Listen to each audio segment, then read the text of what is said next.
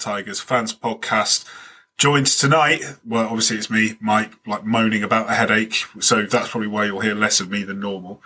So it's probably a good thing. But we've also got Elliot, as always. Hello, sir. Hello, mate. How are you doing? Very, very good. Thanks. And we've got sports writer John Whifford, who I'm delighted to say is going to be with us for the duration. He foolishly said, I'll be with you as long as you want me for. So I instinctively and immediately went and said, right, brilliant. You're here for the whole podcast. Hello, John. Hello. How are you doing? Well, apart from the headache. No, just moaning. It's normal, mate. Elliot will tell you. If there's not something wrong with me, something is wrong. So that's how we are. How's the writing going this season? Obviously, as always with Tigers, it's never a boring season, is it? There's always something to write about. No, it's fun. No, I'm really enjoying it. As people may or may not know, Bobby Bridge, who was the former Tigers writer for Mercury, moved on at the end of last season to... Well, I'm not going to say what he moved on to because I'm not going to give him any extra credit. No, Bobby really helped me out, and then he's obviously moved on to Saints now. So I took it on for this season, and I've really enjoyed the extra challenge and the extra pressure of going to every game and covering Tigers to a more extent than I did before.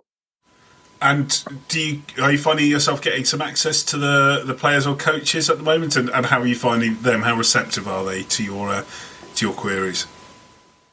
They've been brilliant, honestly.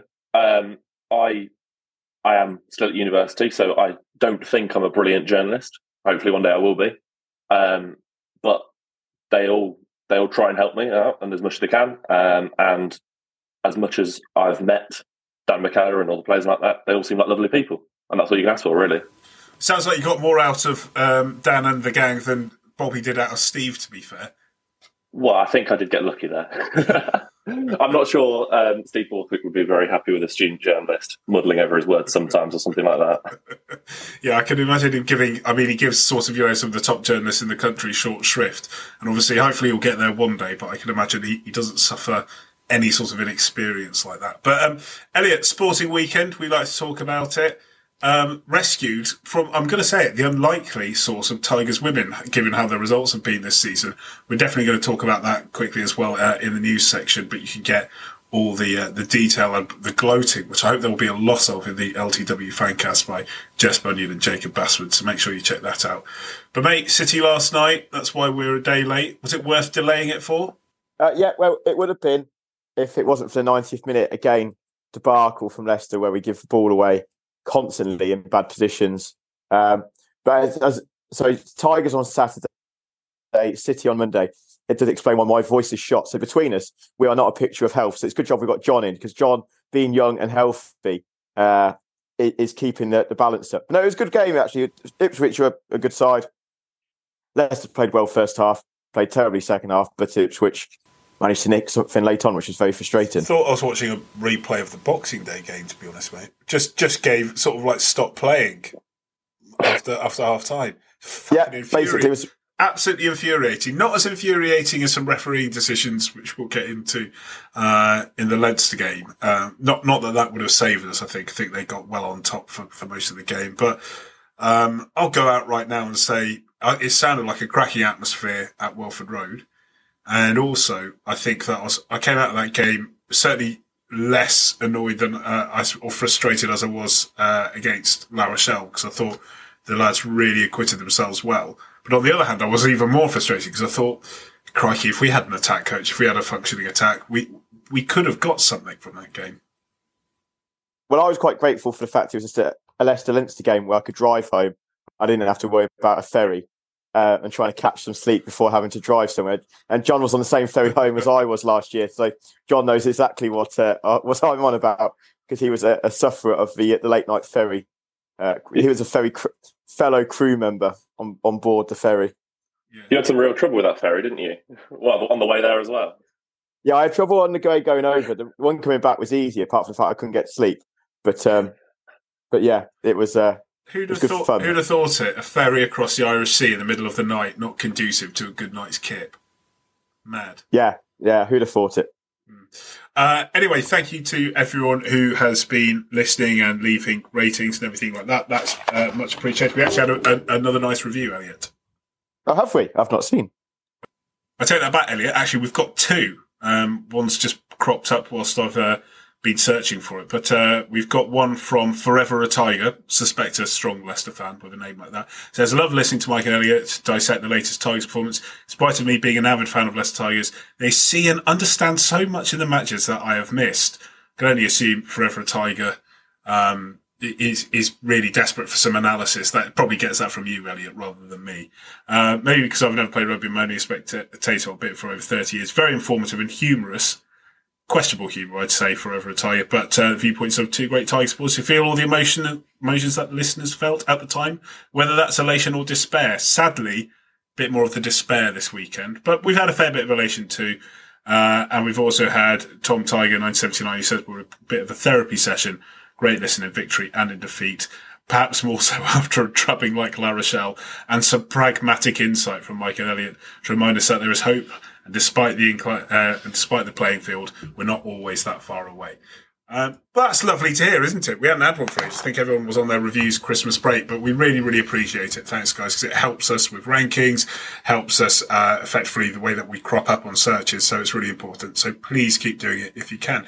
Elliot, are you happy with that? You've been described as insightful and providing pragmatic sort of counterpoints? Yeah, it's always very nice and gratefully received. Better than being described as a prick, a delusional prick, wasn't it? That's what we got described as by a Leicester fan last season. I think that might have been my burner account, to be fair. So please keep leaving those reviews if you want to get in touch with us. Otherwise, our email address is therollingmall@outlook.com. You can find our Twitter handle @rollingmallpod, and we've got a Facebook group, which is unsurprisingly also called The Rolling Mall. Before we crack on, a quick thank you to our sponsors, St. Martin's Coffee Roasters, who are helping us put this all together. St. Martin's Coffee Roasters are a small team of coffee professionals, proudly born and bred in Leicester. Family owned and operated, they've been dedicated to perfecting the art of coffee roasting for the past 10 years, solely focused on sourcing, roasting and supplying some of the world's best specialty coffee to their customers across Leicestershire and the UK. They're passionate Tigers fans, and St. Martin's have long-standing connections with the club and are proud to help caffeinate the players and staff in their efforts on and off the pitch. In an effort to help the fans wake up on match days, St. Martin's Coffee Roasters are offering 20% off all coffee when listeners use the code ROLLINGMALL, that's all one word, on their website. So visit stmartinscoffee.co.uk to stock up on locally roasted specialty coffee and use the code ROLLINGMALL, all one word, to save 20% off your next purchase.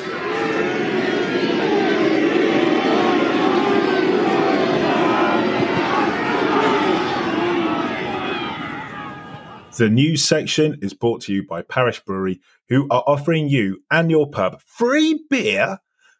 Now that I've got your attention, Parish Brewery award-winning ales are brewed in a 400-year-old converted stable block in Borough-on-the-Hill in rural East Leicestershire.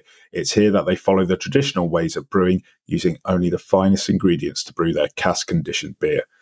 In addition to the many Beer Festival awards, the brewery is the proud recipient of a Guinness Book of World Records award in 1994 for having brewed the world's strongest beer at that time, Baz's Super Brew, and its offspring, Baz's Bonce Blower, is still going strong.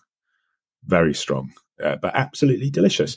So back to the free beer, Parish are offering you the chance to win 4 perfect pints of their ale to enjoy at your local. All you have to do is tell them on Instagram or Facebook what your favourite Parish flavour is. If you're yet to try one, you can check out which one will tickle your taste buds by visiting parishbrewery.co.uk. Not only will you win, but so will your pub, as they'll be gifted a free pin, and that's 36 delicious pints to you and I. So get on your socials, tell Parish your favourite flavour, and get a chance for some free beer. It's that easy. Participating pubs only. All entrants must be 18 or over. Full terms and conditions apply. Right, time for some beep, beep, beep, beep, beep news. Sorry, that the slowing down of the beeps there was the high pitch hurting my head. Let's talk about some really good news. And usually when we talk about Leicester Tigers women, we sort of shuffle them sort of to the end of the news section, not because they're not important, but also mainly because we don't like talking about defeats. And this season has been quite difficult. But fucking excellent. History made at the weekend. And, you know, in a place which is notoriously difficult to go and win, Leicester Tigers in the Enya fixture, sail away, going off and winning 22 points to 19. magnificent win, last minute try from Leah Bartlett, who, as I understand it, is a childhood Leicester Tigers fan. I mean, you couldn't have written that any better, could you? Last minute try, and an absolute beauty as well, scored by Claire Gallagher off a quick tap from the ever brilliant Meg Jones. Elliot, this is what we've been waiting for, isn't it? I mean, it says so much about the guts and the character of that side, that defeat after defeat, they've not let that get them down, and they've gone into every game and fought, and you couldn't be prouder of them. I think that's phenomenal. It's a great achievement, and it's a great victory, and it's well done to everyone involved, because it's a special thing, and they should definitely make the most of it and enjoy it, because it is a testament to their hard work that they've gone on. And they've done something which the men struggling, winning at Sale. The men notoriously have an appalling record against Sale. For the women to go up there and win and come back with the win is great work. I think it's a great character, because it's hard when you're losing each week and you're under the pump, and it is a step up and you're finding it hard. It is hard to sort of see the light at the end of the tunnel. So to keep going, keep progressing, keep the improvement, and keep working hard towards it is real testament to their character and the whole group. Coaching, playing, and I bet they had a good old sing song on the way back down the M6 back to Leicester. So. No, fair play. I think it's a great thing. And it was great to see the reaction that the video Tigers put up off the final whistle, with everyone just getting involved. I think was a brilliant thing. All it needed really was the Titanic music, just dubbing over the top of it, just to really get it going. But no, it's a great thing. And so, look, well done, Vicky. Well done to everyone involved, because it's first of many. John, obviously you'd have seen this project get off the ground last season when they were hosing teams left, right and centre by 80 points. And, the shoe's been on the other foot a bit this season. What do you think this will mean to the squad? Do you think they can kick on from there? Oh, massively. It gets to the point with losing that losing becomes a habit, just as winning does. And once you break that habit, it then becomes much easier to them when your second game, your third game, whatnot. But They'd got to the point this season where they'd look like they were getting closer, and then they might suffer a big defeat, and they'd look like they're getting closer again. And the fact that they've just managed to do that thing, get themselves over the line and get the victory, it'll be massive for their confidence. Because a lot of these girls have never played at this level. And there would have been a nagging thought at the back of their mind that, are they good enough? And they are good enough now. They know they're good enough, and they can go and challenge the rest of the league and hopefully get a few more wins. As you say, I think it's big for belief, isn't it? Because you could be in a game where they're in it and you can see the try, and then that little voice in your head goes, oh, God, it's happening again, isn't it? But instead, you can say, well, no, this happened before, because they were losing. Sale were out in front by more than a score, I think, at one point. And it would be easy then to kind of say, well, we're not coming back from this. But I think that's absolutely remarkable. And just picking up, I think, something that you said, it's either at the start of this season or at the end of last, Elliot, where you said the exciting thing for these women is that every game they play, they're making history. They are the first. They are the ones that are going into the record books. And Leah Bartlett, by scoring that try, puts herself in the record books. The whole team put themselves in the record books now as being the first Leicester Tigers women's side to get a win in the top flight. And, that is something to be amazingly proud of.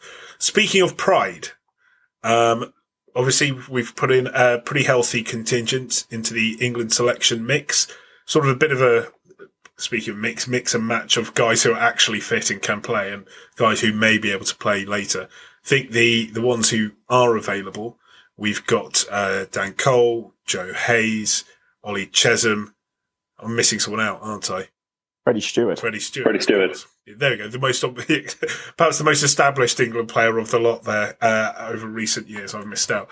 So Freddie Stewart. Those guys are the four fit ones, and we've got the three of George Martin, Anthony Watson, JVP. Now, I don't know, John, maybe you can shed some light on whether or not JVP and Anthony Watson, how close they may be.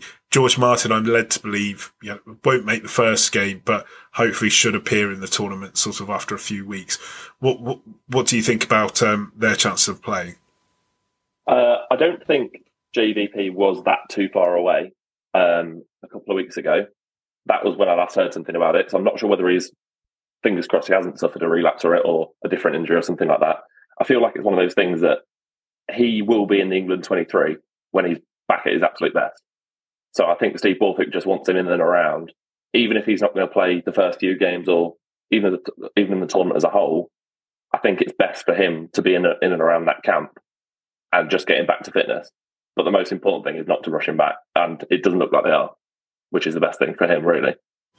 I think I'd heard that he'd tweaked his hamstring, like a full tear or anything. So maybe that explains why he's not been seen in a Tigers shirt before that squad announcement. Elliot, the anyone there who you think is unlucky in the Tiger squad not to get a look in?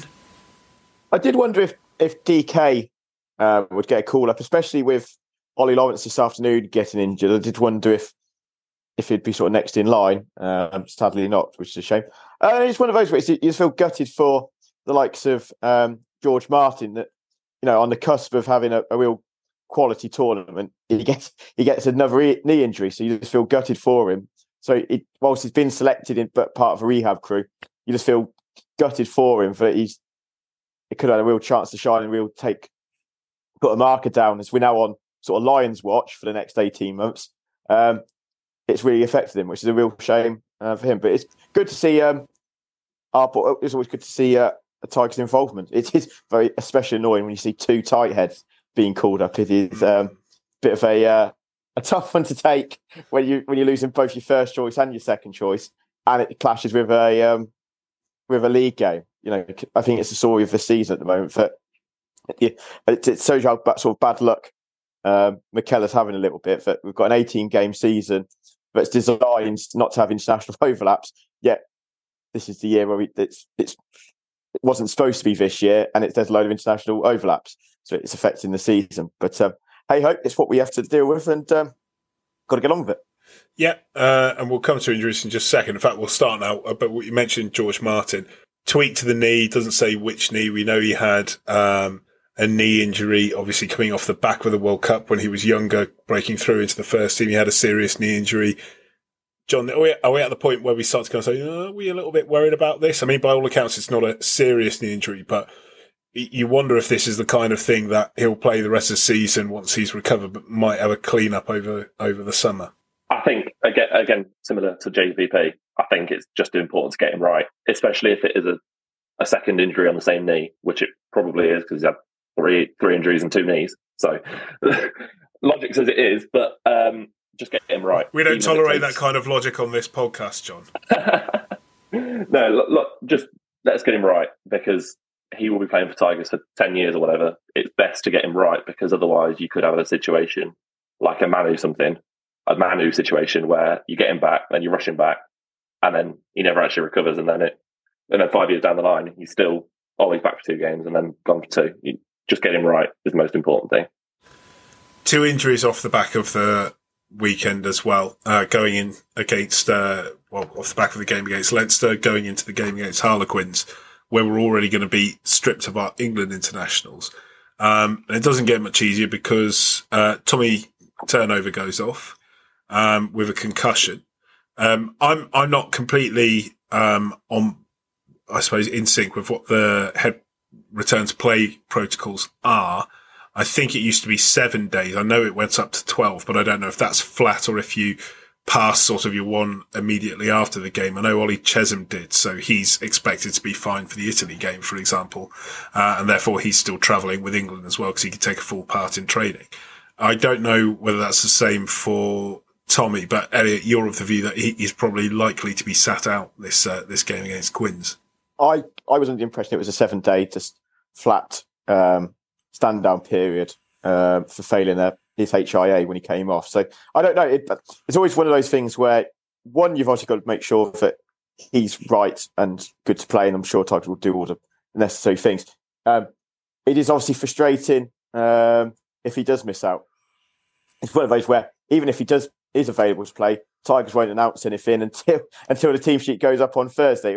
He'll be hidden from view on the on all the training photos that go up on social media. So even if he is good to go, we'll never know about it. But I was working under the impression it was a flat 7 days stand down, so it wouldn't be available. But yeah, John, the other one, which is turning out to be potentially the most worrying, is Will Hurd, who was basically going to be Dan Richardson is obviously in the squad as a tight head. Not seen him for months and months and months, though. Certainly, Will Hurd is now a trusted player, if that makes sense. who you wouldn't have any qualms starting a game against Quinns, although I still think he'd have his hands full against Finn Baxter, who is an exceptional young loosehead, in my view. But he's come off injured, and that leaves Tigers in a real predicament, doesn't it? With we've obviously got Joe Hayes and Dan Cole off with England this weekend. And all of a sudden, Will Hurd, poor bloke, gets his first call up to Scotland. He's out of that squad as well.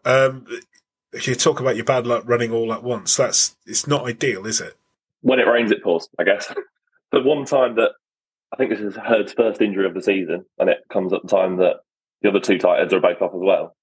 So McKellar will be under pressure to find a solution, I guess, because there isn't an obvious one at this point. You'd say Richardson probably comes in, but I think I'm right in saying, was the last time we saw him off sprays? Or what? Sarries. I feel like he came off Sarries. He came off the bench away at Sarries. And I think it was last season as well that he had a hard time coming off the bench against someone else. And it doesn't fill you with confidence, is the simple answer. McKellar said last week that he wasn't planning on finding anyone in the market, but I don't know whether that changes as all three of his tight heads are now gone. But like you say, we've got the senior academy, and I wouldn't be surprised if he had a look at the guys at Nottingham as well, for maybe a couple of week loan deal. But it's not ideal preparation for a very important game, is it?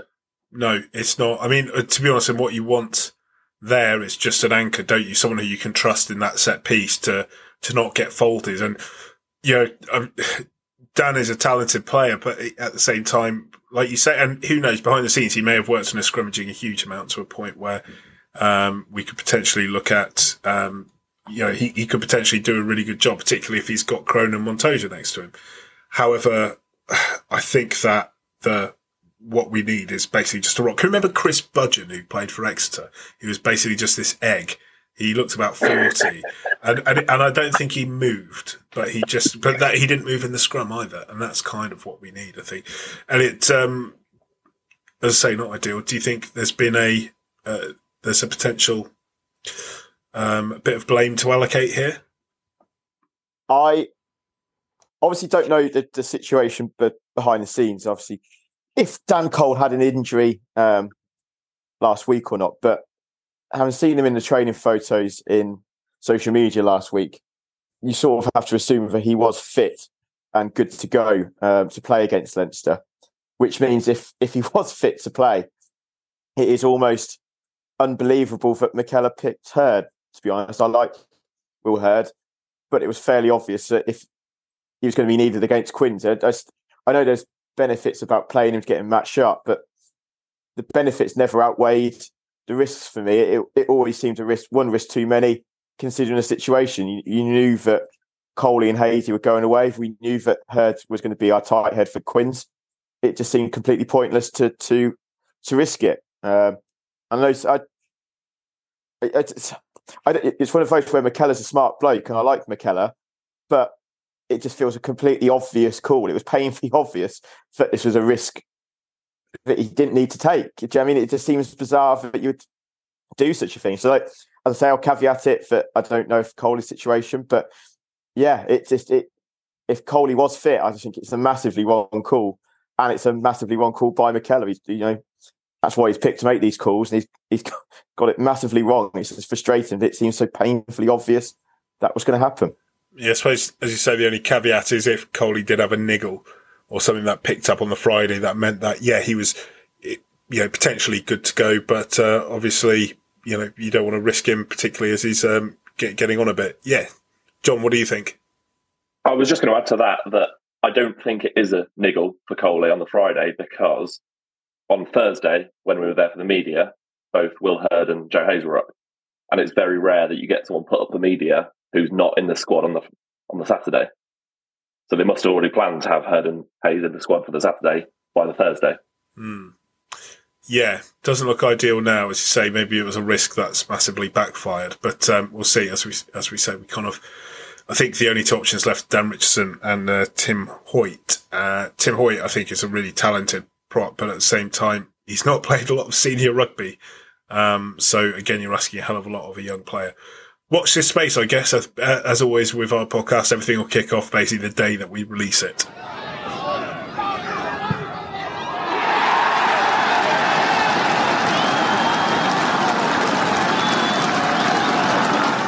Let's get through it. It's another defeat to Leinster. I would say our annual defeat to Leinster, but we get the treat of playing them again in the next round, which is fucking ludicrous. Well done, ECPR, on taking what was an improvement on the group stage, and they completely ruining it with the most brain-dead qualification route they can possibly think of. We'll come to that in a minute. Let's talk about the game, though. A loss at home, 27 points to 10.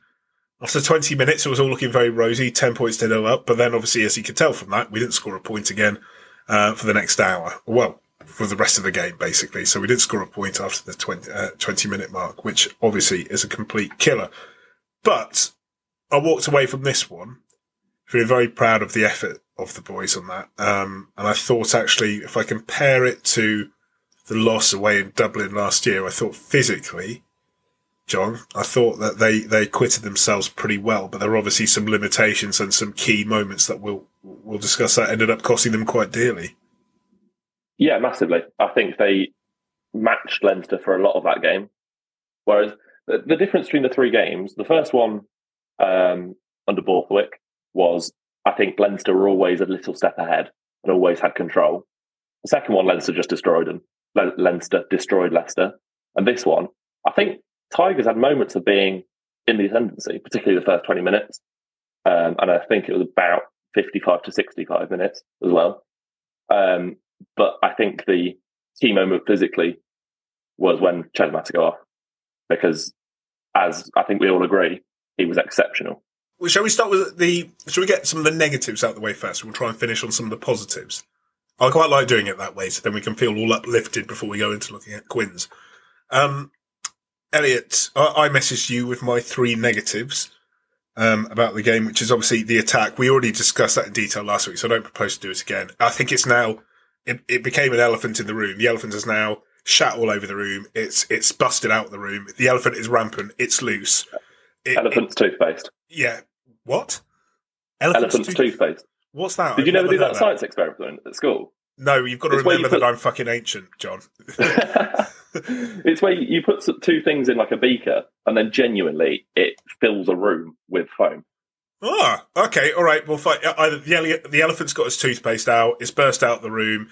The attack coach situation is now the elephant's toothpaste of the club. It's a lesser well-known expression, but it certainly fits the fits the narrative, particularly because yet again, I think as you mentioned, there were periods in that game where.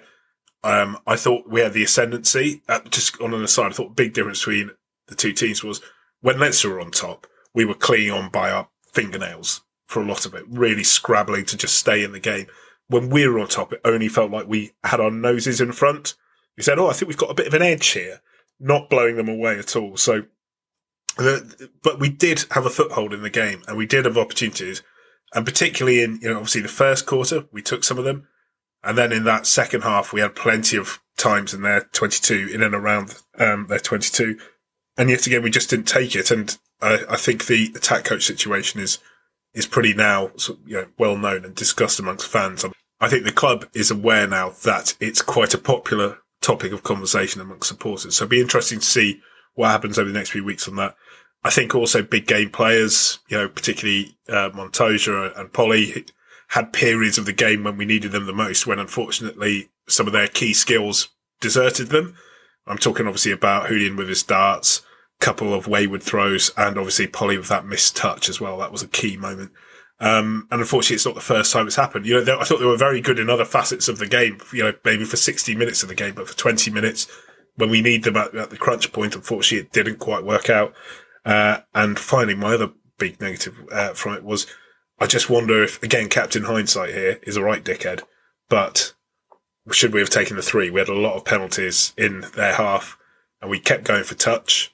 Unfortunately, we couldn't finish the Sunday dinner. So I just wonder at what point you just say, let's just get that scoreboard ticking. Elliot, do you think that's a fair summary of three negatives there as to why we lost? Yeah, I agree. I think the taking for 3 points one is an interesting one just because Whilst we had I always find it fascinating, the debate, because obviously there's pros and cons both ways. And if you look at the stats, we'd got a bit, and from the game itself, we had a couple of mauls which had started to rumble forward a couple of times. So you could sort of see the logic for going to the corner. You know, if it had been 15-10 behind, I think we'd have took the three. I think it's almost certain we'd have took the three. I think with the gap being 12, you know, you talk about numerous penalties. Well, actually, it was, if you take the three, it's only one penalty because you get the ball. It's only one penalty because the ball goes back to you. You're in your own 22. And the whole timeline changes. You know, you might not get another penalty after that. I agree. That's it. So sometimes it's very easy to go, just take the three. But actually, you know, it's 22-13. You've only closed the gap by three. It's still a 9-point gap. And you've got the ball back in your own 22 now. You know, you've got to go up the other end of the field and get some more points. So it's not quite as straightforward as just take the three. So I sort of see the logic of why we did what we did. And the forwards were just about competing, and you could sort of see the platform, what they'd got. You can understand where they were going. So it's just a real shame that history repeats itself again, you know, in terms of, you know, from the Saracens game at home, we didn't take the full amount of chances that we'd got. Against Leinster, it cost us, and I think that's a real frustrating thing. I thought the Polly missed touch against La Rochelle cost us last week in terms of that, any chance for losing bonus point. Again, in this one, it's a big moment, 45 minutes into the clock. Got a penalty to really bang it into the 22. He messes it up. He misses it. Then affects Polly for the rest of the game because his touch finds then are uber conservative. You know, he really cut short his kicks to corner. That's a really good point. That was actually really noticeable, wasn't it? But, you know, I think he had one 5 metres outside the 22 and he just snuck it into the 22 when usually he's the kind of guy that gets that dead on the 5 metre. Yeah, massively. So, as I said to you last week, I applaud Polly and I absolutely buzz off it when he goes for broke and he nails like an absolute worldie of a touch finder. I'd be a hypocrite if I sat there and went, "Come on, Polly, why? Just play it safe, mate. Just play it safe." You know, I love it when he goes for broke. So if you live by the sword, you die by the sword. So that's just the kind of guy that he is. So I can't knock him for it. But you do, if you go for broke, you've got to get it. Do you know what I mean? You've got, especially in the big games, you've got to nail it, and he didn't, and it did affect us. The other negative, just really, I don't want to bag referees, and it's not fair to do so per se, but I think we've got to be honest here that the refereeing team on Saturday was below par. I thought the game was way too big for them. Can I just jump in almost as to set the scene as to, I thought, the standard of officiating on this one? This could be mine, because I think Leinster were clearly the better side and would have won regardless. But when your touch judges show up wearing the same fucking tracksuit tops in the same colours as Leinster, dark blue, and then have to change them at half-time, that is an indication of a team that is not well prepared, I think, for this. It was noted on commentary, Nick Mullins had come along and said, well, it's an interesting point. The touch judges are going to have to substitute their tops at half-time because it's clashing with the Leinster kit. And I was like, did this come as a fucking surprise that Leinster were playing in dark blue? I mean, they haven't just walked out in a colour that oh, my goodness.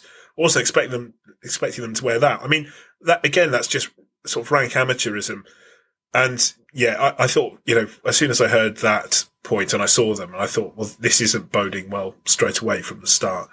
But I think we can probably talk a little bit about the officiating, particularly their first 10 points, their opening 3 points, and the try. We won't bang on about it too much, but John, it certainly had an effect because Tigers had got off to a great start, 10-0 up. Leinster looking for that immediate strike back to basically suck the life out of Tigers, and I think they got that courtesy of the ref. I think it's the exact time that you don't need a decision to go against you. If that decision goes against you in the 70th minute, you've had a chance to build up a lead.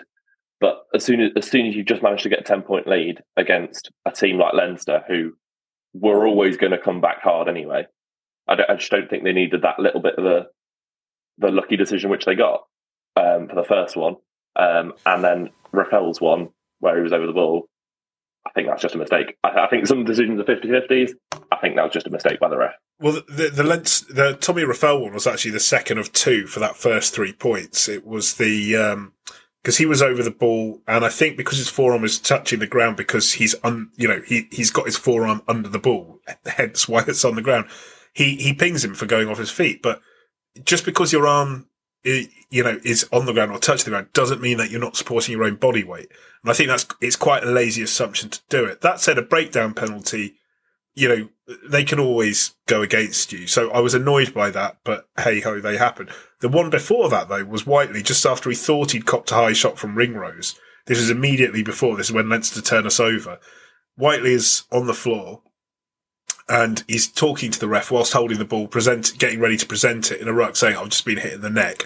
I don't know if it was a penalty or not. I haven't seen a replay that was conclusive, so I'm not annoyed about the high tackle. But Ringrose then, who is also on the floor, just rips the ball off him and turns it back. It's clear handling on the floor. It's not so much, you say it's a mistake. He's either not seen it, or if he has seen it, he's just got it so far wrong, it's ridiculous. But that two errors then give Leinster 3 points. And the next one is the McCarthy, was he tackled, wasn't he tackled point. What was your view on that, John?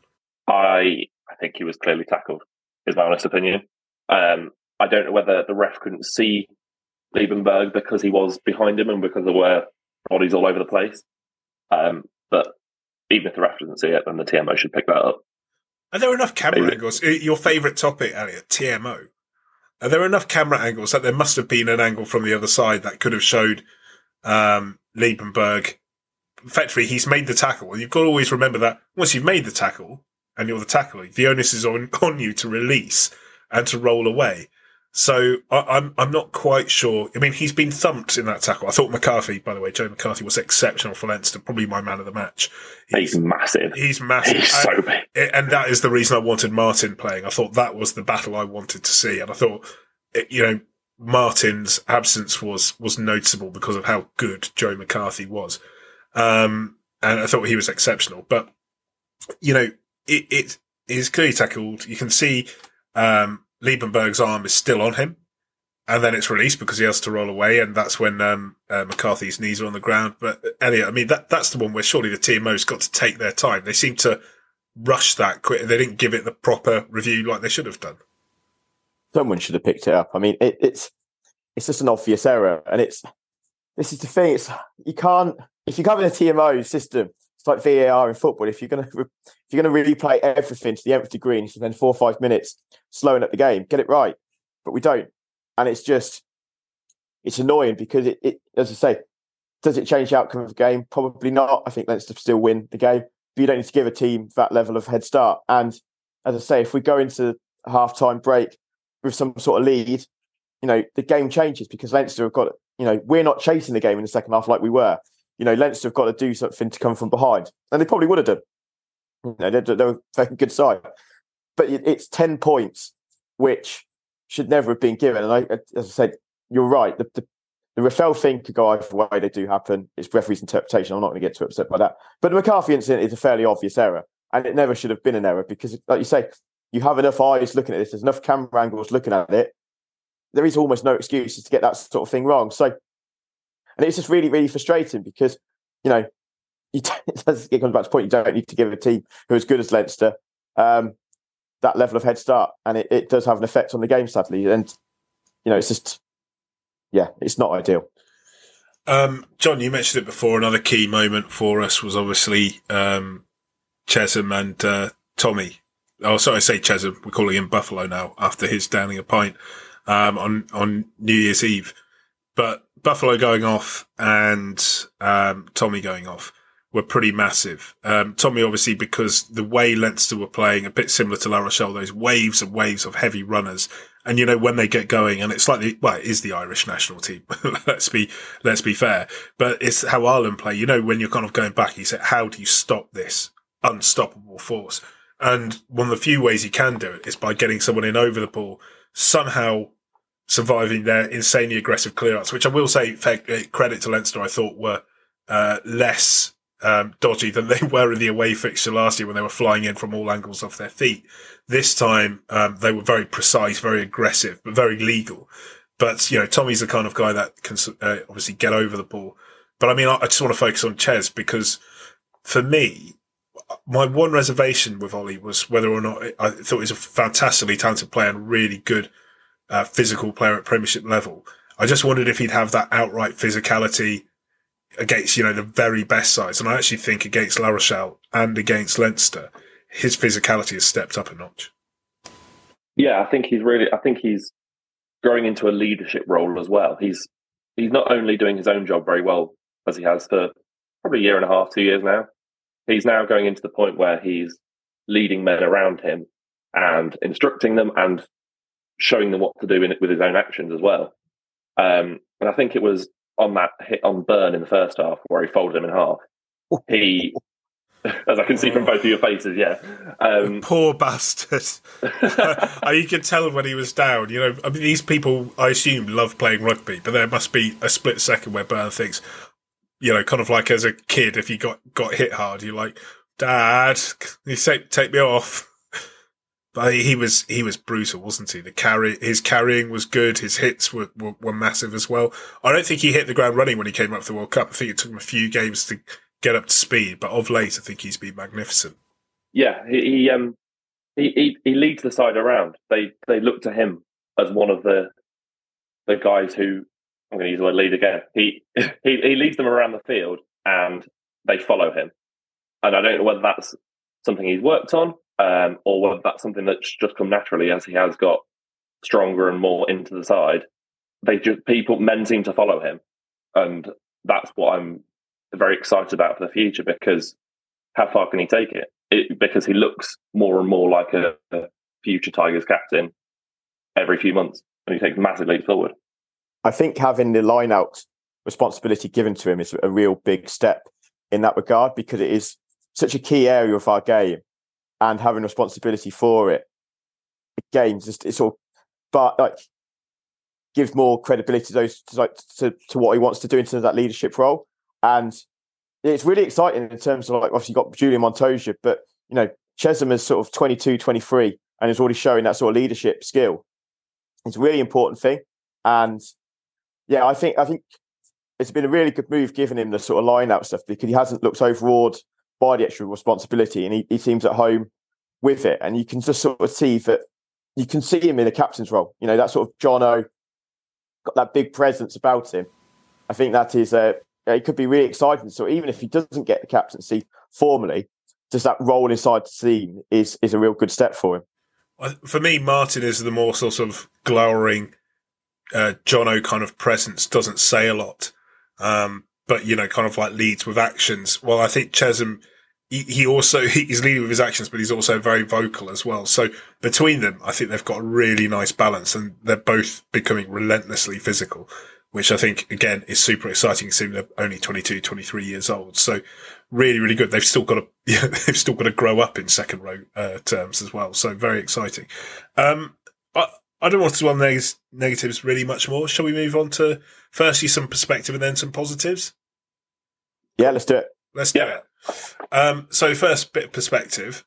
We have to remember that we're playing the Irish national side. That side was the world number one side for over 2 years in world rugby and was one of the favourites to win the World Cup. They only lost by a squeak to a magnificent New Zealand side.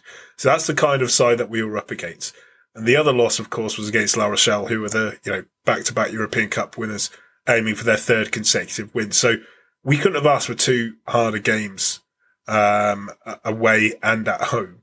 So I think it's important that we lend it some perspective when we kind of say, oh, you know, oh, we're shit. We're not. We're a good side. We've got our limitations in attack, which we've discussed extensively in our previous pod. But I think at the moment, we do need to accept we're not going to be where Leinster are. And I thought there were parts in that game that were very positive, which we're going to come to. As I mentioned, I thought the 80-minute work rate was superb. A couple of people in 3-word reviews said, oh, we should have kicked it out at the end. And I was like, absolutely not. You know, the guys were going for it. There was an intercept to think of, an attempted offload by Stewart. Absolutely no problem with that from my perspective. Both sets of players were out on their feet. You could tell that, and particularly, I think, us, because we had the 6-day turnaround off La Rochelle as well. I thought we looked really, really... heavy-legged at the end. But we had nothing to lose by trying to sort of go and get a try, which would have given us a losing bonus point. So the boys threw everything into it, and I say absolutely no fault levelled at them. I thought they were magnificent. The defensive sets, I thought, actually, we had some really good ones against some world-class ball carriers. They were coming in very heavy, not necessarily battering them backwards, but I thought we, you know, in the phase play, I thought we did some really good things. And, you know, there were two massive moments in the first half where we had two held up over the line. John, you said it was Julian and... I think it was DK, wasn't it? Yeah. Brilliant defensive work, never say die attitude. And actually, you know, that, I think our defensives around the fringes, by and large, were pretty good. And I think that there's a lot of positives to take from that. And I've already mentioned how physically I thought we stood up to them a lot better. I also think the return of Ollie Hassell-Collins is a big, big positive. Whenever he got the ball, didn't he look exciting? He looked really, really quick. He looked energetic. He was beating guys one-on-one. There was one run, I think, in the first half where he beat about four in the space of sort of 10 metres and got us on the front foot. So having him back, I think, is massive, and he looks hungry for work. And we've already talked about Chez Thorpe Stewart at the back as well, really solid, beating the first guy every time. So there were good performances. I don't think there was a bad performance. Obviously, we've talked about some of the areas Polly made, but, you know, that was really good. But, John, you were really impressed with Tom Whiteley as well, weren't you? Yeah. I thought he was incredible in defence in that first half. Not even necessarily making hits or doing anything that will go in the stats. But especially on a watch back, you see how many times he charged through the defensive line onside to get through and out and make a dog leg, but put real pressure on the first receiver. And it really affected Leinster because they weren't expecting it at all. And I think on Byrne, who seems a very, very good fly half, I've not seen that much of him, but it really took him by surprise and I don't think he knew what to do with it. And if Tigers could have kept that up for longer, when Leinster were coming into the fort and taking control of the game, I think it could have been something that they could have really improved upon. And I say improved upon, but I mean take control of the game more and affect the way that Leinster want to attack. Because the way that Leinster want to attack is by having tons of different runners and tons of different options off 10. If you charge through and take away two or three of those options, it makes the defence for the rest of the guys so much easier. And it allows you to smash them back like they were doing during that point in the first half. On that point, Elliot, you know, we love Leinster, love that wrap move, you know, where it goes into the midfield and comes back to Byrne on the loop, effectively. We've got your 12 or your 13 acting as a pivot. I think Whiteley shut that down pretty effectively, and you know, there is an argument to say he's stepped ahead of Lenny now in the pecking order, which would have been unthinkable a few months ago. Yeah, I'll also echo the chorus of praise for Tom Whiteley. There's a couple of loose kicks, but again, that's not an unfair criticism. I think most nines that does happen. I thought Whiteley had a good game. I thought what was pleasing is that Austin picked up on comms a few weeks ago is that quite a lot of the time, his first thing is just to ship the ball away from the breakdown. And Austin made the phrase, it's a passing machine. That's what he's becoming, it's a passing machine. You need to do a bit more about keeping the defence line. So that's what Lenny and JVP are very good at, is testing the fringes of the rucks and the mauls to keep defences honest and to make sure that if there is a gap, he exploits it. What I thought was very good at the weekend, and actually over the last couple of weeks, he started doing a little bit more of this, is the sniping game. I thought his passing... and distribution has been good, but he's now testing the fringes a little bit more. And he was able to spot a gap. You know, he got the ball, spotted he was in front of a forward, dummied and went through the gap and really set us up for a nice big attack and play. And I think that's really positive for him because Austin's right. You don't want to become doing too much of the one thing because it's easy to set up against. But actually showing that he's got a running game and showing that he's got ability to pick a gap and to put a defence on their heels, it's a real good step for him. And you know, I thought his efforts in defence was systematic of the whole team's effort in defence in terms of, you know, it was constant harrying and pressure that we did on Leinster. And you could, you know, I stood on the terrace as the Leinster boys trooped off of the field. You could tell that they'd been in the game. You know, some of the hits from Leicester from the terrace were thunderous. There were some really big smashes going on.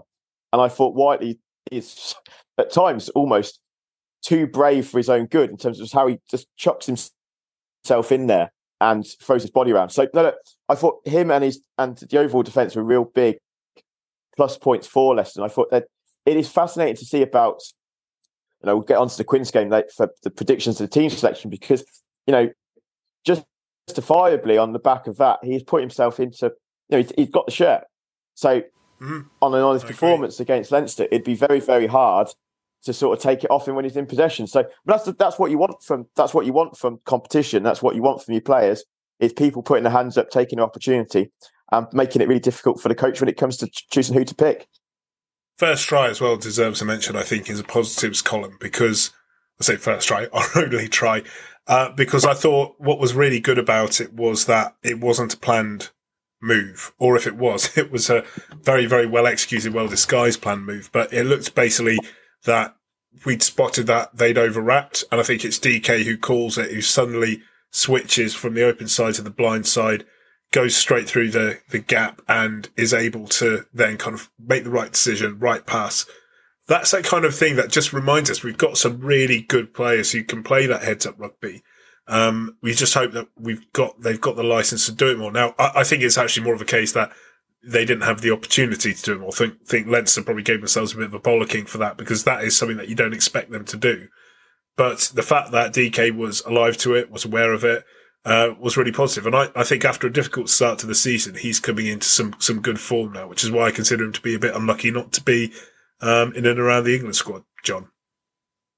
Yeah, no, I second everything you've just said. What I would add to it, though, is I think that shows the improvement that we've seen in this game in the last couple of years or so.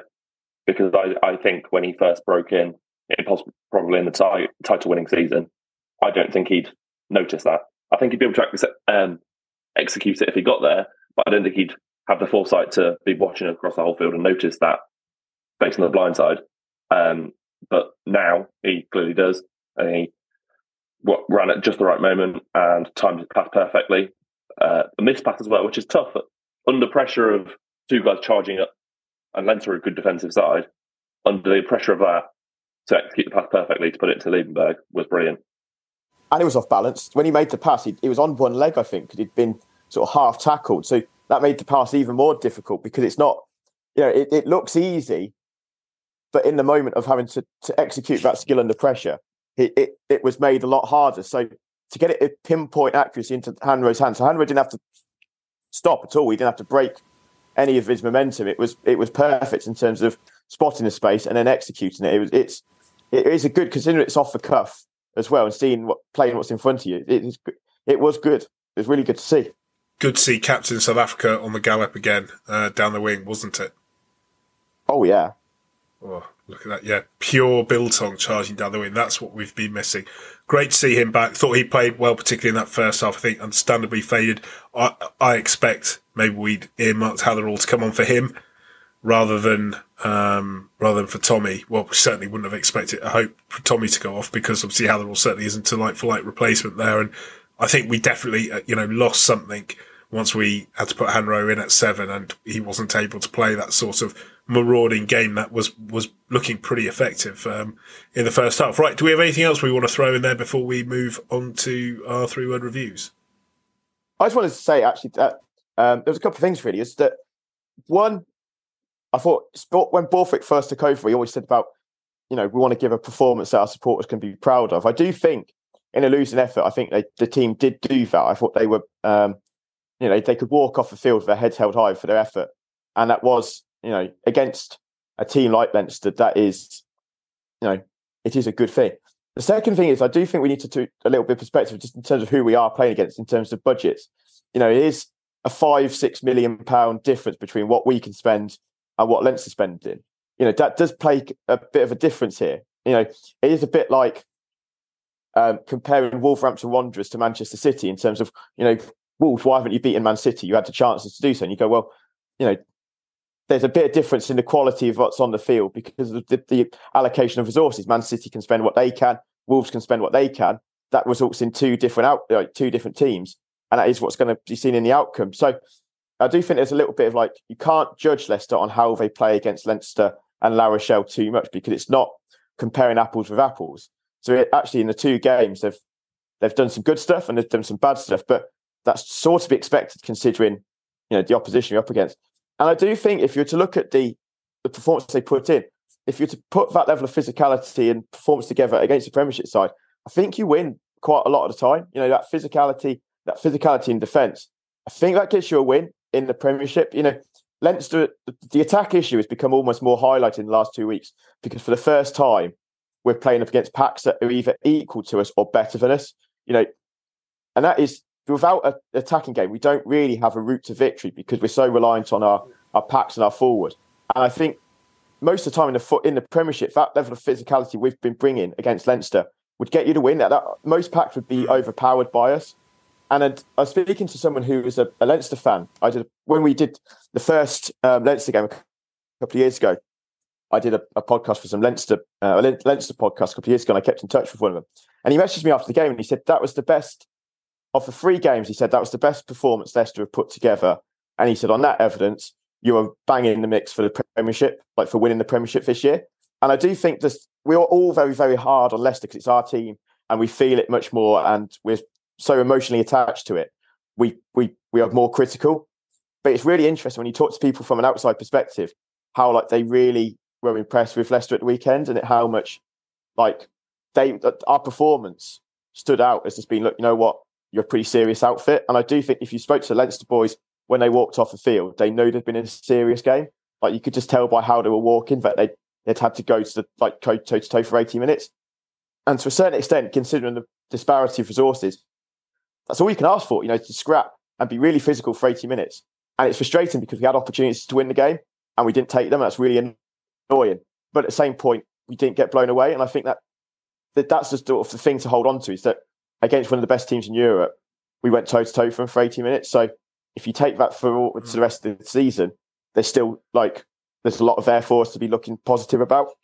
I couldn't agree more. The only thing I'd add to that, though, is I think the lack of attack then boils down to what McKellar himself says that he wants this Tiger side to be able to do, which is to, you know, when plan A isn't quite working, you've got your plan B and your plan C. And at the moment, because of the lack of attack, we don't have that. Now, plan A will be effective probably against 90% of sides, but is it as effective as it could be? No. And do we have that plan B and C? No. But again, as we say, there are reasons for that at the moment, namely the lack of attack coach. So I guess we'll see. Right. Let's go and move on to some 3-word reviews. Elliot, what have you got from the Cesspit of X? Yeah. So first one for me is from John Cahill, who put what could have been. Just about 3 words. We'll take the abbreviation to make it 3. No, I agree with John. For the first time in the trilogy of Leinster games, we had a genuine chance of really winning the game. And, you know, on another day, if you take your chances or if other decisions hadn't gone the way they did, you know, you go into the final 5 to 10 minutes with, you know, a genuine possibility of a win or something more out of the game. So, you know, it's just a real shame that didn't happen. But I think, you know, whilst it's frustrating to lose in that manner, it's better to be in the game rather than just be thoroughly thrashed. Yep, completely agree. I like this one from Sally Coles, which I think is very succinctly put, beaten but unbowed, which is true. As you say, I think we were well beaten, but in the end by a superior side. Not to say that, you know, if everything had gone perfectly for us and what we could control and, you know, things outside of our control, like some officiating had gone for us, then who knows? I think that there could have been something there, but otherwise we were beaten by a better side. I don't think there's any shame in saying that, but the lads threw everything into that, and I say very, very proud of them. Yeah, and following off from that, Robert Merrill put fought hard, outclassed, and it's a similar sort of vein. You know, they really did put a proper shift in the boys. So, but yeah, Leinster had another gear to them, an extra bit of quality, and yeah, fair play to them. They took their chances very, very well. And they were a very serious outfit, Leinster, and they are a very, very good side. So, yeah, there's no disgrace in losing to them. Yeah, Jacob Worthington, last one on Facebook from me, says didn't convert chances, which is true. And, you know, lots of people, again, saying that need attack coach, which completely agree. But we've kind of run that one to death a bit now. So, but it all boils down to we getting these chances, the forwards are creating them, or the physical play, the more sort of, I suppose, basic fundamentals that we do pretty well are creating chances, but we need to layer our game to make sure that we can take them.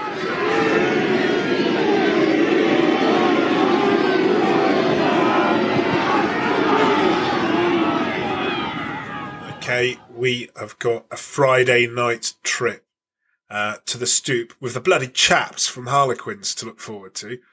It's a game that you know, would have been an absolute cracker if everyone was fit and available and not selected by England. And, you know, that would have been a very, very hard one to call. It's still quite hard to call, but there's a heck of a lot of murkiness around trying to predict what's going to happen. Now both sides are without their England stars and obviously a few key injuries as well. John, what's your gut feel on this one? I think it's an incredibly important game for Tigers. I wouldn't say it's must win, but I would say it's a brilliant opportunity for them to take advantage of other results that may probably happen this week. And I think if these last two games haven't taken too much out of them, because they will have done two test matches in the last 2 weeks, I think they can go there and win. I like that. It's a 6-day fucking turnaround again, which is just what we don't want, which has come back to bite us. It gives us something to moan about. The London fixture computer again screwing us over. You know, Quinn's super, super impressive against Ulster, weren't they, Elliot? And then they beat Cardiff, but let's be honest, Ulster and Cardiff aren't La Rochelle and Leinster. So, I mean, it'll be interesting to see whether or not we've slowly started to adapt to that higher level of play and we can take that across, or on the alternative, which we just mentioned, John, it's taken it out of us a bit. Elliot, do you think that this game is must win? I disagree with John and yourselves, who hasn't said it's must win. To me, it is must win for a couple of reasons, actually. And it's more not just about the season, but just in terms of sort of like for McKellar himself. I don't think it's healthy, actually, to go into a 2-month shutdown. I know we've got the Premiership Cup to look forward to, but I don't think it's healthy to go into a 2-month shutdown when there's a little bit of noise around McKellar at the moment anyway. I agree. On the back of 3 straight defeats. I think that is I don't think McKellar sealed a deal with the fan base. I think there is a lot of goodwill towards McKellar, but I think at the start of the season he had that goodwill. I think as he sit here now, that goodwill may not have evaporated, but he's running out of it. And given the fact he's not sealed to deal with the fan base, to go into it with 3 straight defeats, albeit I know 2 against Leinster and La Rochelle, but it's still 3 straight defeats all the same. That would be a very, very painful 2-month shutdown. The other reality is that because for me, it's because they lost to Exeter, they've got to win here. And just in terms of balancing it out, because you've got to get away wins. We can't just rely on our Welford Road form to get into the top 4. You've got to pick up wins on the road. And given the fact we didn't get anything out of Exeter, means to me, you've got to get something here just to balance it back out. You know, you look at the results that potentially could happen this weekend. I think we've got to take advantage of them. And I just think, you know, if you don't win this game, as we've sort of mentioned off air, I think it puts so much pressure on the last 6 games post shutdown that you're almost asking for trouble. I know our England boys will be back, and I know it's a different story, but you look at the fixture list post shutdown, you still got to go to Sale, which we don't win at. You're going to go to a Newcastle team, which is going to be rejuvenated under Falcons. That's not a gimme anymore.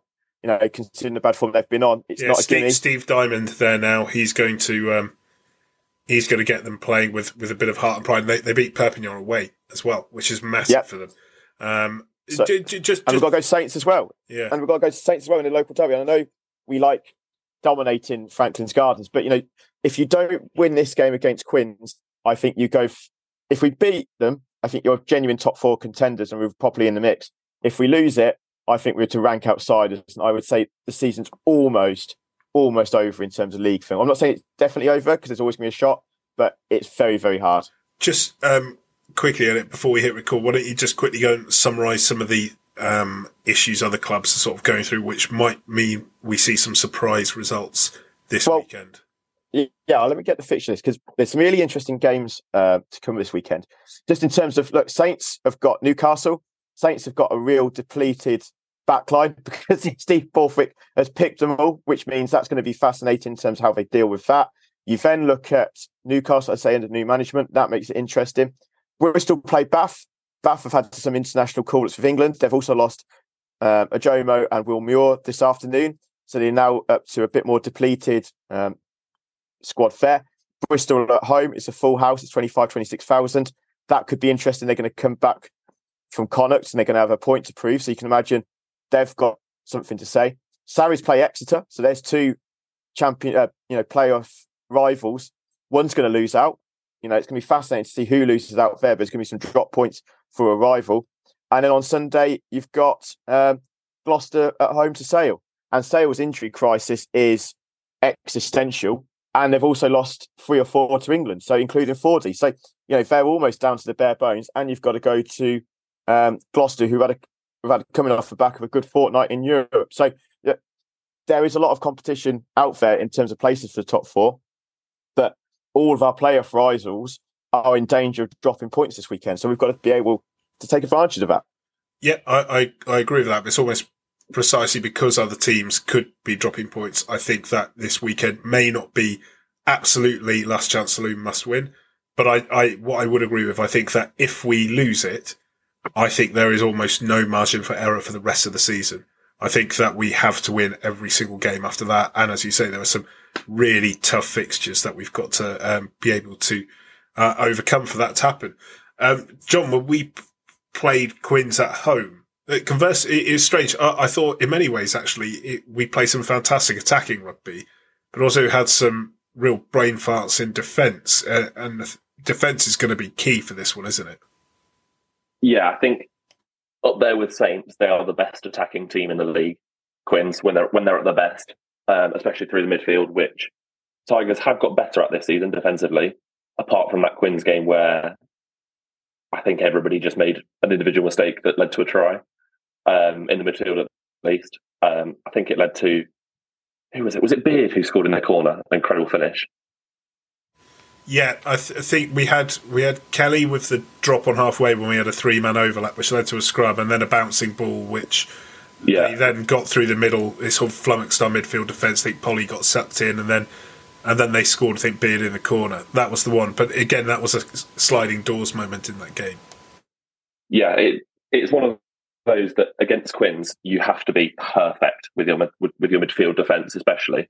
There are other areas where you can attack Quins where they don't prioritise because they do prioritise that defence, that attack against broken field especially, so with kicking as well, but also with first phase, that's where they score a lot of their tries. So if Tigers are going to go to Quins and get anything out of the game, you have to make sure that's absolutely perfect, which it was the other day against Leinster, to be fair, because Leinster like to do that too, but it has to be perfect again. Let's talk about sort of, I suppose, the selection issues for both sides. So for Quins, the players who they are missing, and it is pretty much the spine of their side in terms of how they like to attack. The big three are Alex Donbrant, Danny Kerr and Marcus Smith. That is the fulcrum of their attacking game. That link between the forwards and the backs that gets them playing that wonderful all-court style, which causes problems to so many teams. They did some phenomenal work against... in particular, I thought against Racing, I thought they were superb in taking it to a real top team there. They were obviously completely blown away by Toulouse at home. So, you know, it's not like they're infallible, but I know Toulouse are a completely different beast, but they're probably on par with Leinster and La Rochelle. So that's a sort of, I suppose, a sign of, you know, that these guys can be hit hard. And they obviously got thumped by Saracens at home as well, who played a pretty straightforward, very physical game. So there is a route to victory there, and it revolves around good kicking and physicality. The other players they're missing are only slightly less important. I think Joe Marler's been in a superb form on the loosehead side. He's gone. And then we've obviously got Chandler Cunningham South, super, super physical. He's starting a lot of their games at 6 at the moment, and obviously Oscar Beard, who's also been injured now as well, who's been a bit of a revelation in the 13 shirt, having played as a winger for at the start of his career. Us, on the other hand, obviously we've already mentioned the players that we're missing, and I suppose for us it's an interesting one. We're actually not really too badly affected in the back line for once. We've actually got, obviously JVP is still injured, but aside from that, Freddie Stewart is obviously with England, but we're pretty much at full strength. You know, you don't lose a lot by Mike Brown coming in, as long as he's fit, into that fullback shirt. And then obviously, hopefully we can have somebody, I know we may be scratching the surface, I suppose, on wingers actually now I think about it, because Bassett didn't play. Simmons was injured, at the weekend. So I wonder who we're going to have on the wing. Catter might be making an appearance. I would have. I've always wanted to see him on the wing. I would actually put Cater on the wing. To be fair, I genuinely would use that as an excuse to put him on the wing this weekend. I think just to have it gets us the distribution skills of Kelly and the power of Cater on the field, and allows us to have Matt Scott in the central in the centres running the defence. I would seriously consider it. Would I be brave enough to do it if everyone was fit? I'm not sure, but I think if the injuries are dictating things, I would use it as an excuse to play Cater. I think that power option, in the same way we had Nemani, I think could be fascinating to see how he gets on. Gives us an extra sort of three to our bow in attack as well. If you've got Cater on the wing, he's not coming off his blind side, off the shoulder of whether it's Kelly, whether it's Pollard. You think that there's a real potential there. What do you think attack-wise, John, or selection-wise, we're going to be looking at? I think it might be an option for McKellar that not necessarily it's first choice, because we know that we are down to the bare bones in the back three at least. Possibly putting Shilcock to full-back and then Brown to the wing, and then having Brown defend at full-back at least. Because certainly that would allow you to have three very, very good kickers with Pollard, Shilcock and Brown in the back three during general play. That is a very, very good point as well. It'd be interesting. I would quite like the idea of Cater just sort of like, as I say, kind of like being able to lurk on the wing and sort of like just give him a bit of a marauding role in attack just to pop up here, there and everywhere. Because that is a hell of a bloke to try and mark if he's been given a free role. The forwards, for me, whilst I think Quins have lost their attacking spine, I think we've lost perhaps the core of our physicality, arguably with Martin and Chesham not being available. For me, that would have got the headlines, but now we're obviously down to our bare bones at tight head. We've already mentioned that. The scrum is a major concern to me, Elliot, because I think that whilst they've lost Marler, we're going to have to see Dan Richardson or Tim Hoyt, unless we bring in someone very quickly on a short-term loan deal. We're going to have to see one of those two guys who are both very, very green against Finn Baxter, who I know is not old and is himself sort of a relative newcomer to Premiership rugby. But, I mean, that's a future England international straight away there. And when he came on against Ulster, he continued the good work Harlequin's done in the scrum. He looks a heck of a talent, and we've got to try and somehow contain him. Good news is, compared to the Saracens game, where Saracens were depleted on both sides of the scrum, and with Theo Dan, they didn't have a particularly strong scrummager. We've got Cronin, who's a top-draw scrummager at Lucy, and you've got Montoya in the middle, who's a very good scrummager. And they're going to have to do a really important job of holding up Richardson.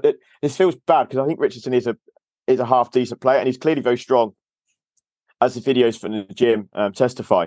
So it might just be that if you've got Wells behind him, because a lot of time you have to remember is when we've seen Richardson, he's never had someone like Harry Wells behind him at scrum time, which does obviously play a part in it. So it'll be fascinating to see what they do, because obviously the scrum is more than just the front row. It is a full eight effort, and then there's other things that sort of comes into play here, because let's say that Tommy Raphael's going to miss out, and I'm pretty sure that Tommy is going to miss out. One of the issues we had in the first game was that we didn't have a ball presence on the floor. We had Matt Rogerson at 7 in the first game, and that I think cost us.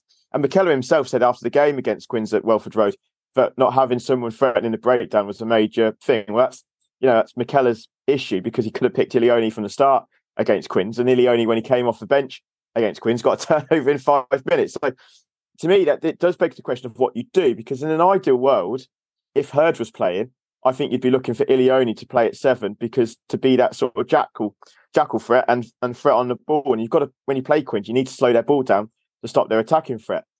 However, he may want to bulk up the scrum, because we've got, we're down to fourth choice tight head. It may mean that Rogerson comes in, because whilst you lose that on the floor presence, it bulks up the rest of the scrum.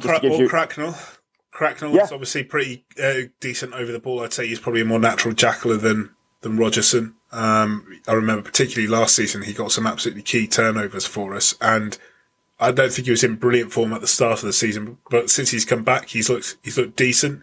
So perhaps obviously that's an option for us as well, to put Crackers in at 7.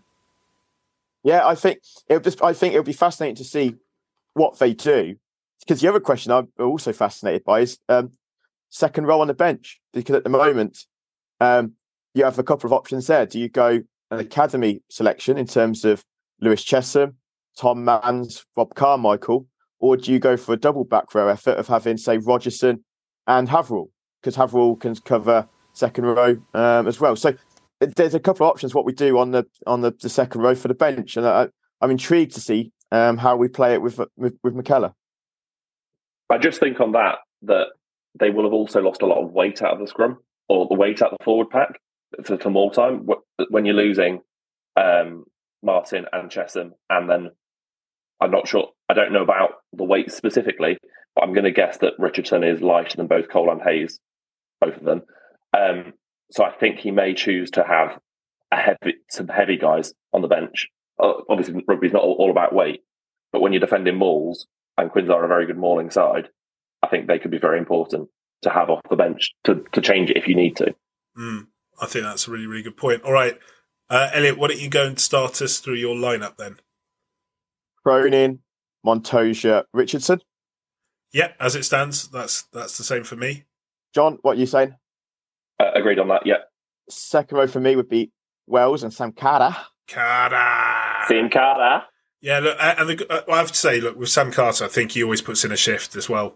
I always think that Stard game where I thought he was magnificent, and you know his work rate is huge. Playing some big games for Ulster was a real sort of cornerstone of that pack. So he is a physical presence to bring in as well, and he does add a bit of heft and height in there as well. Really experienced in the lineup, so I think Sam Carter sort of low key will be super important for us. I assume you're probably thinking the same there, John, as well.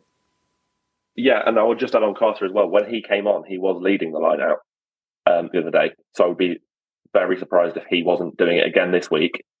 And that'll be, obviously, when you're losing Chesham, who is the regular, it's important to have somebody who's really experienced who could come in and just do it at a moment's notice, like he's going to have to. Yeah, Matthew, I think I completely agree with that. It was very noticeable down at Stad. He was very vocal in terms of leading the line out there. I actually liked Carter away at Sarries. I thought it was an absolute nuisance when he played against Sarries down at the Stonex. I thought it was just old school nuisance. So I think him and Wells together, I think, could be fascinating in terms of just like dickheadery. You know, our favourite shithousery turned up to 11. That's what I want to see. Yeah, they're pretty good at that. Back row for me would be, this is how I would do it. I'm torn between it, but I would go Hanro, Ilione and Visa. I just love Ilione's sort of jackling abilities. And I'm really torn between him and Cracknell. And you've put a very good case forward, Mike. And I could be very well sold to it. But I do like Ilione. And I think with the bulk of Hanro and Visa, I think you can just about get away with it. I think that, yeah, it's a difficult one. I think John's point about the bulk is really interesting, whether or not... I mean, it does matter who you start or not. But I think, you know, if one starts, the other has to be on the bench. You know, Ilione is the out-and-out sort of jackal threat. But we saw, and this wasn't just him, it was the entire pack got beaten up against Exeter. They just weren't on it. And that was his first start for quite a while. And I just wonder whether that's gone and put perhaps a bit of doubt in McKellar's head about as to whether or not he's ready for that out-and-out physicality. Just to go against you, I'll put Crackers in there, but I was the chief person moaning when we didn't start Ilione against Quins.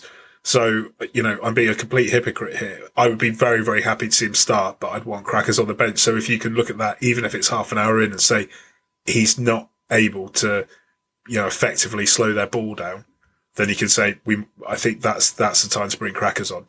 I would agree on that. My only thought would be, I would agree on that, but I would rather have Crackers to come on as an impact than Ilione to come on as an impact. So I would go Ilione, Visa, and then I would like to go with Liebenberg, but having had, 4 or 5 weeks off, I don't know whether he'd be able to go again from the start for another 60 minutes. But obviously, he's one of the fittest guys in Tigers squad generally, but I don't know about this injury that he's just come back from, whether he'd be ready to go again from the start. So I'd be tempted to put Cracknell in at 6 and then him on the bench. I think that he's been nearly ready for quite a while, so I think it's worthwhile starting him, asking him to enter the tank, see how he's going, and then go with it. I mean, I don't think it was necessarily his fitness that kind of cost him. I think it was being moved across to 7, which meant that he was unable to be as effective as he usually is in the 6 shirt. So I'd be very, very happy, to be fair, with a back row of Hanro, Visa, and Ilioni with crackers on the bench.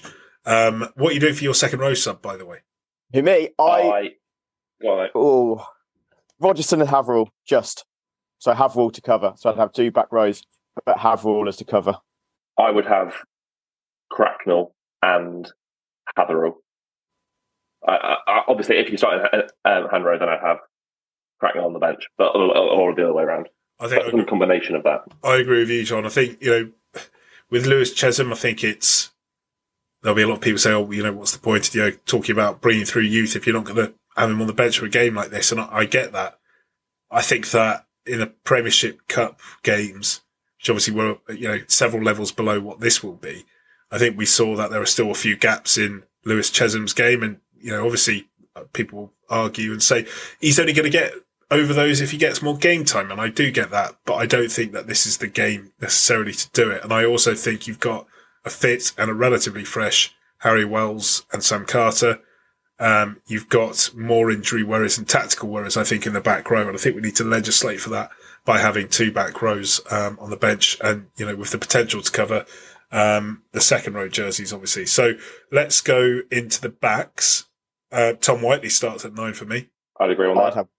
Whiteley would be at 9. It's fascinating to see what they do. I don't know if JVP, I know whilst he's rehabbing, whether that means he's gone with England to their overseas training camp.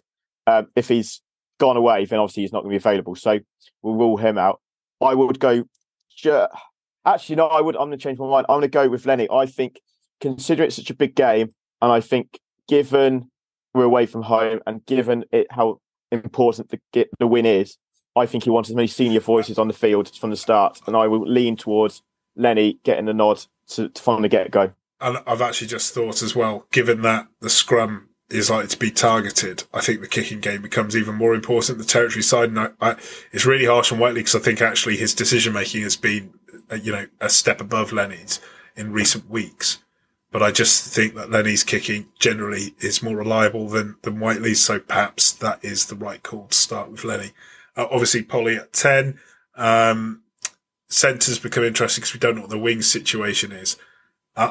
I'm now quite excited. I'll just do the rest of the back line. For me, it would be Kelly, Scott, Cassar on one wing, Hassel Collins on the other, and Brown at fullback. That's what I go for. That's rogue, but I can see him going for your much more sensible approach of Shilly at fullback and Brown on the other wing. I'd put a second vote for yours, Mike. I would have a second vote for yours, but I do like John's as being very sensible. I like the rogue element of yours, Mike, so I'd have a tick in that column. I would love to see Cassar on the wing at some point. I just can't see it happening. As in, if we're talking my team, I would put Cassar on the wing. If we're talking the team I think he will select, I think we will see Mike Brown on the wing. I think that's probably... But fair. I agree on Hassel Collins and Mike Brown being in there, definitely.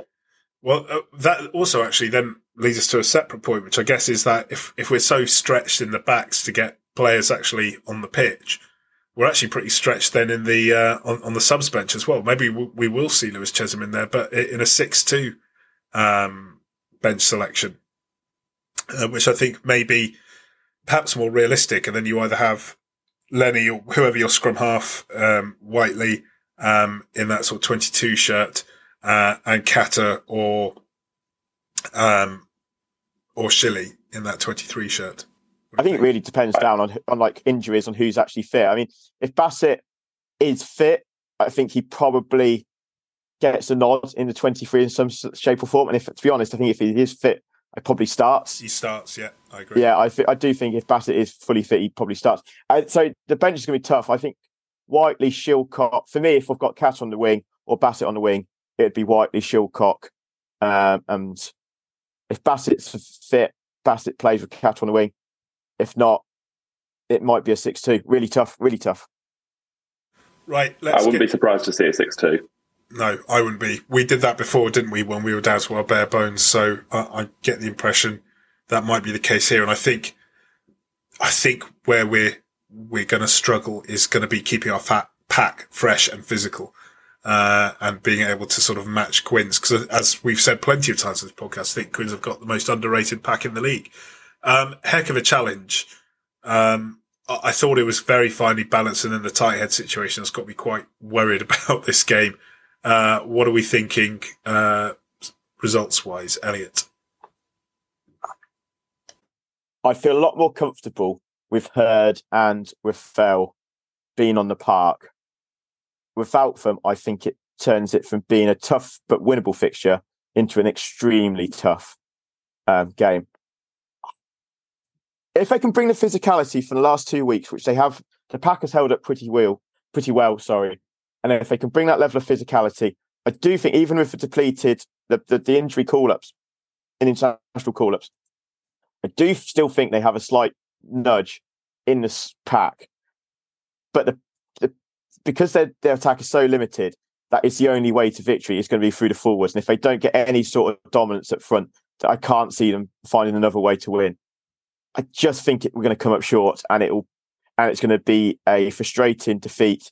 And I think it could be an uncomfortable 2 month shutdown for Michela and for the coaches, which will be a real shame because I do like the bloke. Shut up, Elliot. I'm going to say we're going to sneak it by 3 points, but I probably my head is agreeing and nodding away with everything that you've said. I just can't tolerate the idea of losing to those toffs again. So I'm going to say a very close game where we somehow pull it out via 2 to 3 points, maybe a couple of turnover tries and things like that, I think would be quite important. We've got to find a way to protect the ball from Will Evans. I think he's absolutely brilliant. And I think he's very, very unlucky not to be in the England squad. And I think he should be in the England squad because that would mean he wouldn't play against us. John, where are you going with the result? Honestly, I could really see it being a very, very close game. But I do think Tigers will shade it. I'm more worried about the tiredness from the last couple of weeks. So from 2 6-day turnarounds against two sides that are better than the ones that Quinns have faced. I'm more worried about that than the upfront situation because I back Dan Palmer to come up with a solution to make it so it's not a ridiculous gap between the two front rows. And so I will go by Tigers by one. Good.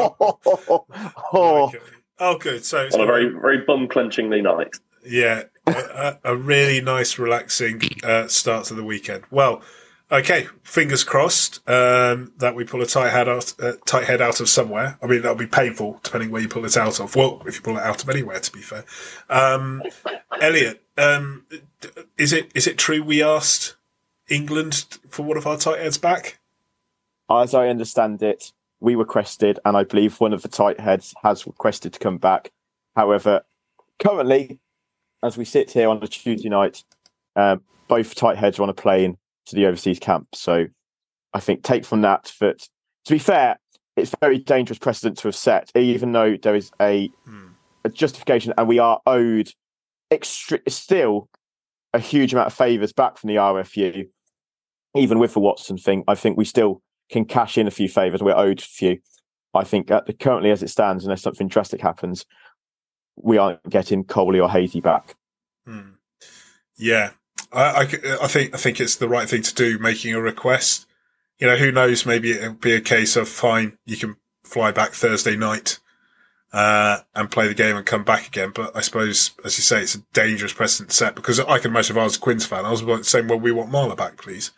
I'd be furious if I was a Quinns fan. Yeah. I think that is the, I think that genuinely is the reason. I think what has happened, I do think from what I can gather, we put a request in and I think Quinns quite understandably went, well, we want our boys back. And then that suddenly sets off a chain reaction across the entire league. Because then if we're getting away with it, well, Quinns will want it. And if then us two both get it, Saints will want their boys back because they're just depleted. And then suddenly you just, the whole thing of a training camp is completely depleted. So as frustrating as it is, I do think they've got to hold the line, but I'm severely frustrated that they took both first and second choice props. Yeah, but I suppose the only sort of argument putting my legal brain on is that this would be an exceptional situation because you've taken two players from a single specialist position. And therefore it's always going to leave a club depleted. But I do think that precedent situation will probably override it. And, you know, I can see that. I think that's probably fair enough. Oh, well, we'll back down Richardson. We'll back All the boys put in a big performance. Come on down.